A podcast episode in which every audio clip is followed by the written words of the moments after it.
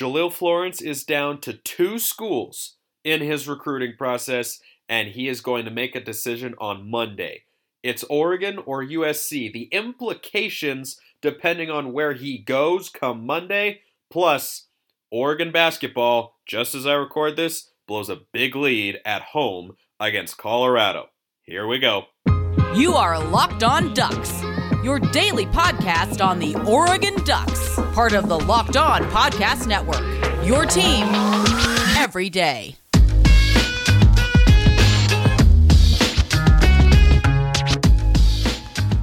Yes, it is that time once again for Locked On Ducks. I'm your host, Spencer McLaughlin. Thank you for making this your first listen every single day. It's part of the Locked On Podcast Network, your number one source to stay up to date with the Ducks every weekday. Please like and subscribe if you have not already, wherever you are listening to this show. Leave a five star review as well, or if you think it's a four star show, that's okay. Four star recruits often turn out to be outstanding college athletes. So, couple things to get to today. Jahlil Florence is down to USC in Oregon, and then men's basketball suffered a, uh, a setback against Colorado at home. Kind of live reactions to that one and, and the implications going forward and where it leaves Dana Altman's squad here as their six game winning streak comes to a close. So there's some good and there's some not so good today, but you know what? That's being a fan in in any sport. Essentially, you just uh, you ride the highs, you ride the lows. Speaking of highs, here's a fun way to start the show. With CJ Verdell going to the NFL, Seven McGee will now be wearing the number seven come 2022, the football season anyway, since we're already in the calendar year.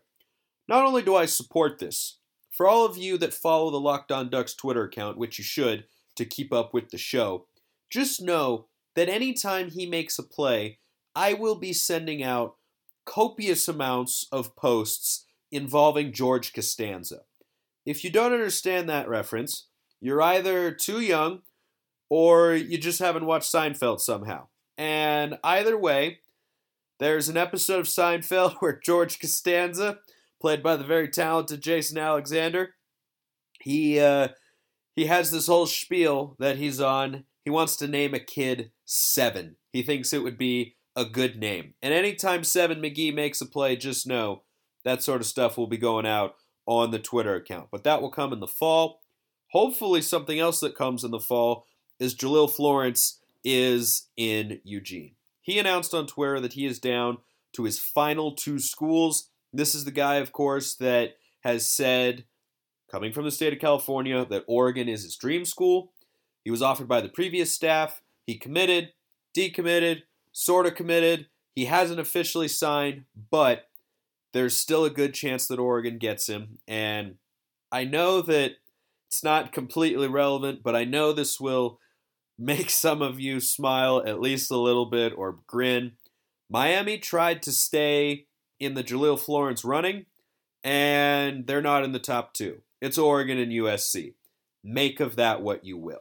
So, Ducks, Trojans going for this four star corner out of the state of California, highly rated four star, highly regarded four star, who could definitely help Oregon's secondary right away if he gets there. But nevertheless, when there's this much hype around a recruit, there's usually a reason. So I, I think that getting him would be a big boost, not just for the class, but for a position of need with our two starters from last year, DJ James and Mykael Wright, going elsewhere, James to Auburn and Wright to the NFL. And Oregon and USC, boy, this uh, this could be a sign of things to come. It should be a sign of things to come because, in theory, now and in the future, Oregon and USC should be the top two recruiting schools on the West Coast and in the Pac 12. I mean, it should be those two. They are the biggest brands, they've got the most resources. There should be a number of times this year and, and going forward where there is a battle between Oregon and USC for top recruits coming out of the state of California. Maybe out of Oregon, but there have been a lot more guys that have gone from California to Oregon than have come out of the state of Oregon and gone down to play for USC. Washington you know, they're going to take some time to build back up, but they haven't shown an ability to recruit at a top 10 level in terms of nationally ranked classes like USC and Oregon have in the past. Utah, they thrive more on elevating three star guys to play like five star guys, and they've been getting some big time recruits recently, but that's sort of their, their MO. I just think that USC and Oregon are the two recruiting powers on the West Coast, and that it should be that way going forward. So this could be sort of a sign of, of things to come.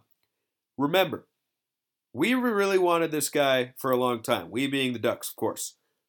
Oregon coaches showed up at his house at midnight, the first moment, literally the first moment they were allowed, so that they could show, we really want you, man. And with Lanning as our coach, you know he really wants this guy. He is an athletic, strong, and, and powerful corner who has got a nice, well rounded game and explosive speed. He's the sort of guy that Dan Lanning wants to coach on the defensive side of the ball. The advantage that Oregon has in this situation is we already have his teammate, Jaleel Tucker. And the fact that he's coming from California is is telling with regards to where each of the schools I mentioned before, Oregon and USC, currently stand as the potential recruiting powers that I think they could be.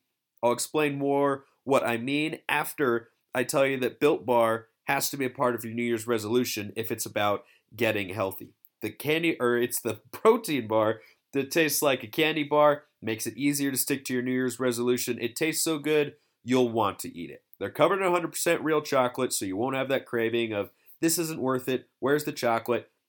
They're really good. 130 calories, 4 grams of sugar, 4 net carbs, 17 grams of protein. Here's an idea for the new year go to all your secret treat stashes, wherever they may be, and replace the candy bars with built bars. There's a bunch of flavors, and if you go to built.com, use promo code LOCK15, you can get 15% off your order. That's promo code LOCKED15 for 15% off at built.com. Bet Online would also like to wish you a happy new betting year as you continue with your Built Bar New Year's resolutions because they're continuing their march to the playoffs and beyond. BetOnline remains the number one spot for all the best sports wagering action for 2022. New year, new updated desktop and website. Sign up today, receive your 50% welcome bonus on your first deposit. Just use promo code Locked On to get started. Football, basketball, other sports, Vegas casino games, bunch of amazing offers for 2022. Bet online, the fastest and easiest way to wager on all your favorite sports. Bet online, where the game starts. The reason Jahlil Florence could be so telling for the future endeavors with regards to recruiting for Oregon and USC is California has got a lot of really, really talented guys. They just have a bunch of people, but they also have a lot of schools that care deeply about football, right? The other thing that it could be indicative of right now in this moment is if he goes to Oregon then what that says is we know USC is going to continue to have to work hard to re earn the respect they once had in California, especially in Southern California, right? Because back in the day when Pete Carroll dominated college football, no one left the state of California that was a top recruit, right? If this was 20 years ago, 15, 20 years ago or so, Jahlil Florence would have already committed to USC. And Justin Flowe and Kayvon Thibodeaux, who came from California up to Oregon, right? Part of that sort of Cali flock movement, if you remember that during the Cristobal area with, with respect to recruiting. That didn't happen back in the day. California is a massive, massive recruiting base.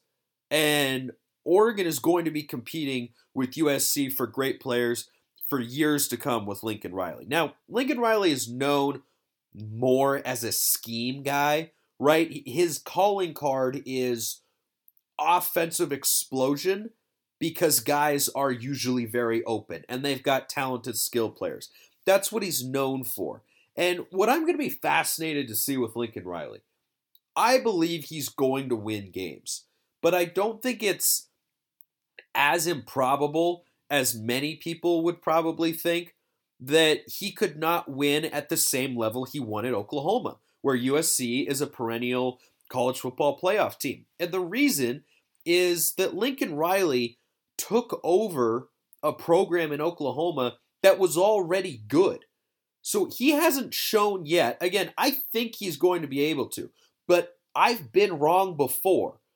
And if I end up being wrong about that, the way it will look, I think, is Lincoln Riley just doesn't know, you know, how to build a program back up because he was the OC at Oklahoma, which has been good, you know, forever, basically under Bob Stoops. They had a recruiting base. They had great players. He took it over. They went all in on the offensive side of the ball, and they were able to get a couple of transfer quarterbacks who worked at three of them, actually. All of those quarterbacks, they were all transfers. And Spencer Rattler was a five star recruit out of Arizona, and he didn't work out very well. Certainly not to the potential that he should have as a highly rated five star and potential top pick in the NFL draft.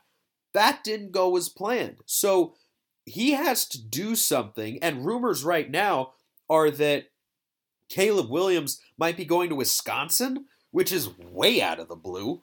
I, I mean, you talk about coming out of left field. That's out of the left field bleachers, up in the nosebleeds. I mean, who saw Wisconsin coming? But that's not official as I record this on on Tuesday night, the 25th of January. So that's the thing with Lincoln Riley is he's going to be able to sell guys on I want you to come play offense for me and look at the way that I coach offense. It's pretty fantastic. He is a sharp offensive mind at the college level. Nobody can deny that. But what he's going to have to do to make USC the power that many envision he can and get it back towards the level that Pete Carroll had it at in the early to mid 2000s, leading up until 2010 when Chip Kelly ran him out of the building at Autzen Stadium on Halloween. It's going to be a lot of work that he hasn't yet had to do, and he'll have to build up the recruiting base. And he will have to be able to defend at least at some level so that he can, you know, not have to score 50 points every single game. But he hasn't done that yet. USC's brand is still powerful. They've still gotten a lot of talented guys on, on the offensive side of the ball over the last couple of years. Drake London is about to be a top pick in the NFL draft. Despite USC not being very good recently, they're still able to get guys like that. And Jackson Dart, who is now transferring away from the program. And if Caleb Williams leaves, that leaves USC in uh, in a little bit of limbo at the quarterback position, which, as we all know, pretty darn important.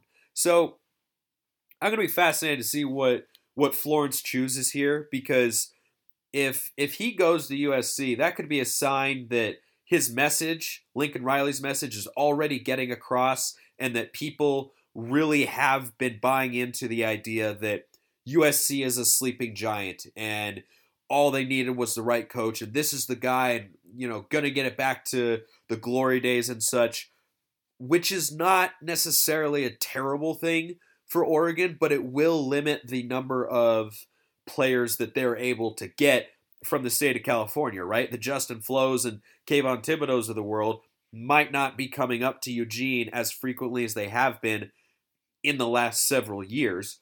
But if Florence chooses Oregon with the amount of buzz he's been getting, then it's very possible that Lincoln Riley still will have some work to do to to earn the respect of of the college football landscape and high school recruits to be able to bring them in at, at the sort of level that a lot of people just assume that he's going to be able to do. And, and just real quick, I'll get to this in, in a bigger way in a later episode. I don't know exactly when, but USC being good helps Oregon because the conference needs to be better. It it just does. The conference being better helps Oregon. Does it make it more difficult in recruiting? Yes, but you'd rather win in a good conference than have to win a bunch of games in a bad conference because it doesn't give you any any flexibility at all. So that's uh that, that's the Jahlil Florence situation. I hope he chooses the Ducks. It seems like he's going to, but you, you just never, never know. And maybe Lincoln Riley's got something in, in his back pocket. But you know, at, at, least Oregon is not having to compete with with Miami for him. So he's uh, he's between Oregon and USC. He's expected to announce on Monday. That'll be the uh, I can't do math in in my head. Uh, I need to pull up a calendar to see what day that is. I think it's the 31st. Yeah, today's Tuesday. Yeah, okay. So 31st of January uh, is when we'll expect that announcement. So I'll have an update then. But right now, what you have to do is know about Get Upside because my listeners are earning cash back for every gallon of gas every time they fill up. Just download the free Get Upside app in the App Store or Google Play. Use promo code SCORE for a bonus 25 cents off on your first gallon. That's 50 cents off your first tank when you fill up, and there's no catch. Just download the app, cash back gets added right to your account. You can cash out anytime to your bank account, PayPal, e-gift card, Amazon, Amazon, other brands. Download the free Get Upside app. Use promo code SCORE. Get 25 cents per gallon or more cash back on your first tank. That's code SCORE.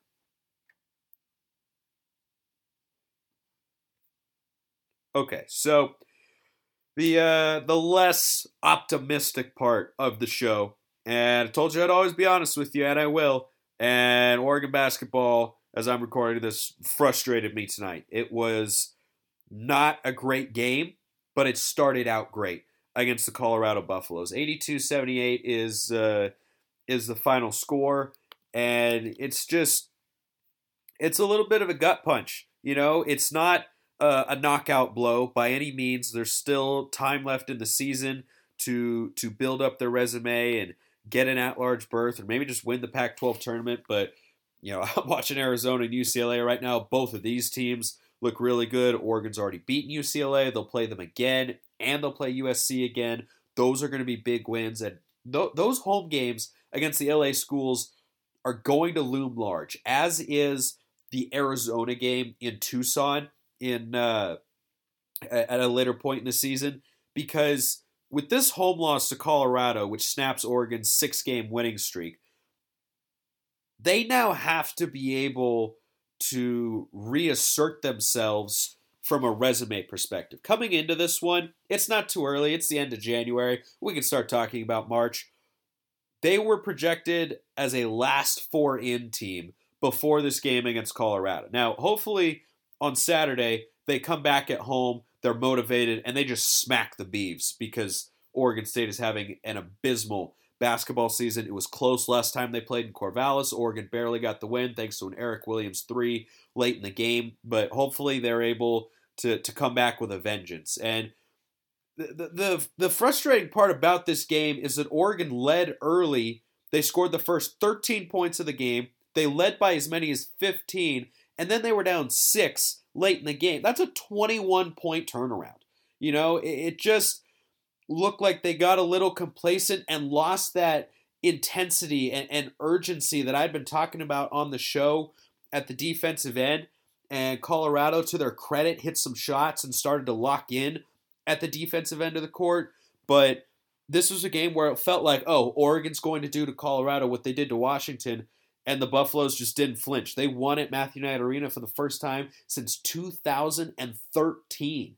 That is quite the streak for Dana Altman and company, and it's unfortunate that it had to come to an end tonight because when you're on a streak like the one the Ducks have been on, you just want to keep it rolling as long as you can. There, there's no such thing as you know too many wins in a row, and th- there's plenty of games left. Oregon with this loss, almost certainly, you know, with, with, with three top 15 teams on their schedule left, they're going to have double digit wins going in, or losses rather, double digit losses going into the Pac 12 tournament. So I, I think the margin for error now, which was already not very big, just shrank a lot. But there's going to be a, a high level of importance on those games later in the season against the teams I mentioned. And, and, they have to do a better job taking care of business against the teams that they didn't beat. And this is the problem with getting off to a slow start and having a buzzer beating loss to Stanford and a terrible loss even early in the season to Arizona State,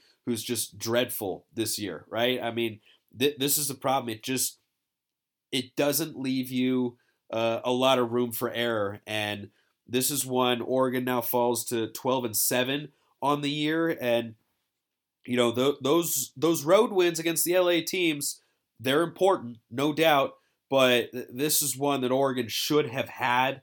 You know, they, they had the big lead. Anytime you have a big lead at home, you just shouldn't give it away, and, and they did. And they had chances late, and it was not a good game for Jacob Young, and Will Richardson went quiet, and the big men were not as effective as normal, and it, it was just all around not Oregon's best game after the start. I mean, early on, it looked like the same dominant Oregon team we've been seeing over the last couple of games, but after this one, it, it, starts to make you question like, okay, so was that a fluky run, or is this team really, really going to be able to play at a high level in the Pac 12? I tend to think it's the latter, right? I, I think they're going to be able to continue to figure out. They were never going to go undefeated the rest of the season. It's just that the home games are ones that, that you've got to have against a solid but not great Colorado team. It's you know it's a frustrating loss, and they had so many chances late, and they kept turning the ball over, and they had a long stretch where they couldn't score the ball in in the early portion of the second half. It just it, wasn't their best best performance there in the second half. And you do it on the road, that's one thing, but to do it at home, it, it stings a little bit more. Season is far from over, right? I'm not here telling you that it's over, but this is definitely a, a bump in the road that they had started to pave for themselves. But you know, to continue with that analogy, I always think of the movie Cars. Bessie ran out of uh, ran out of fuel, right? It, it just ran out, so you got to go back, restock, come back at home on, on Saturday and you got to blow the doors off of the Beavs because that is not a good basketball team. And if Oregon wants to be able to prove to themselves and to you know the the computers and net rankings and such that they're a tournament caliber team, they've got to win that one handily. Hopefully, they're able to. I appreciate everyone listening. Have a wonderful rest of your day and go Ducks.